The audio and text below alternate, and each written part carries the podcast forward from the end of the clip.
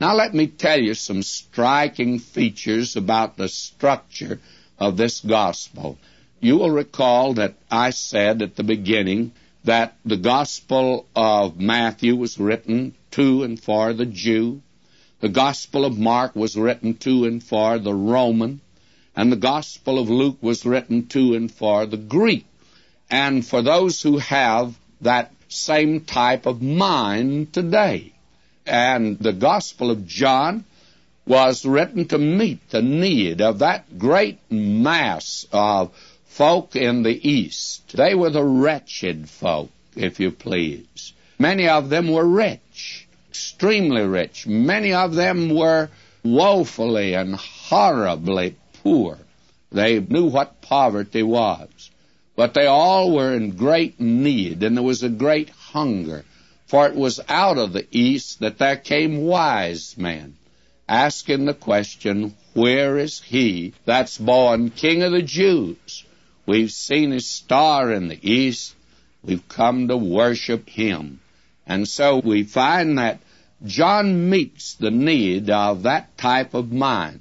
After all, the ancestors of most of us came out of that area. Fact of the matter is, the ancestors of all of us did, because Ham, Shem, and Japheth all were in that area. And there was a great Hamitic kingdom in that area. That was the kingdom of Babylon, and that was a Hamitic kingdom. And then out of that area came the sons of Japheth.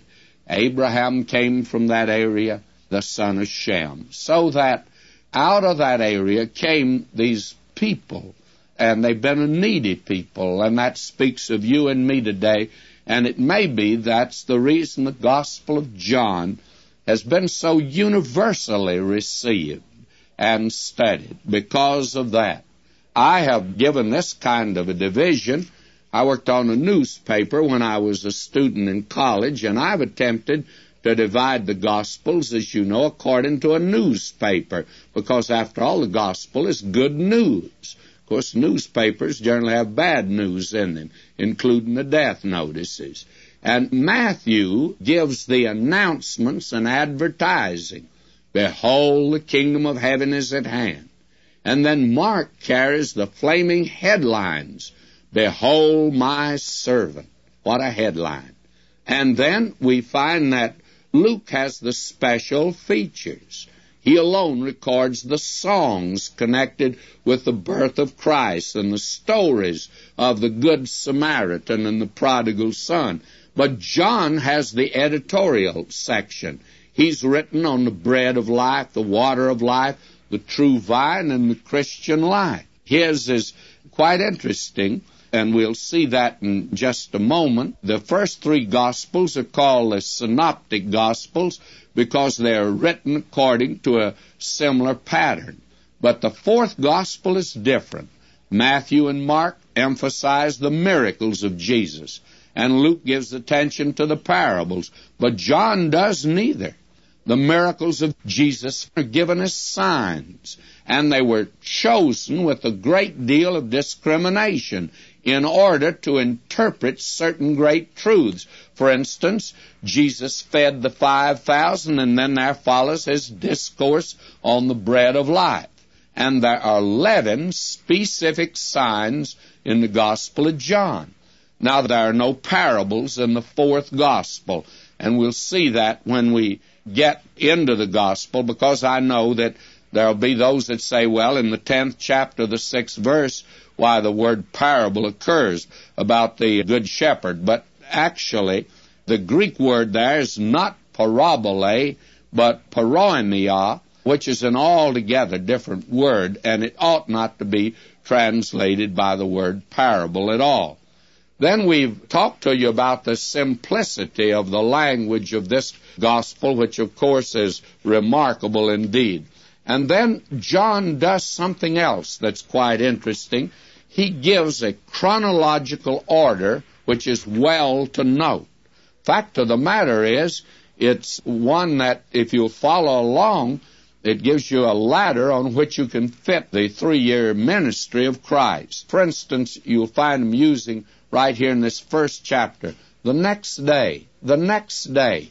He's giving not only a logical, but a chronological sequence in his gospel. And he calls attention to places and cities Bethabara, beyond Jordan, Cana of Galilee. He'll call attention to these places.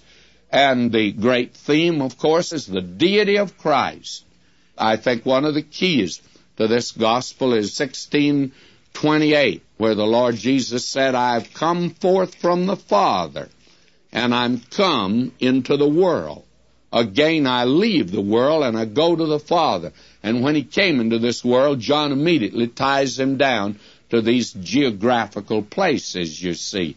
That is something that's important to note. And although the deity of Christ is emphasized in this gospel, it's in the forefront, but the humanity of Christ is not lost sight of. Do you notice? It's only John that tells about his trip through Samaria and he sat down at the well. Why? Being wearied with his journey. Can you think of anything more human than that? Well, I can think of one thing. Jesus wept. And who gives us that? Well, John gives us that. And the name Jesus is used almost entirely to the exclusion of Christ in this gospel, and that's strange because the emphasis is upon the deity of Christ, and you'd think that he would use the name Christ.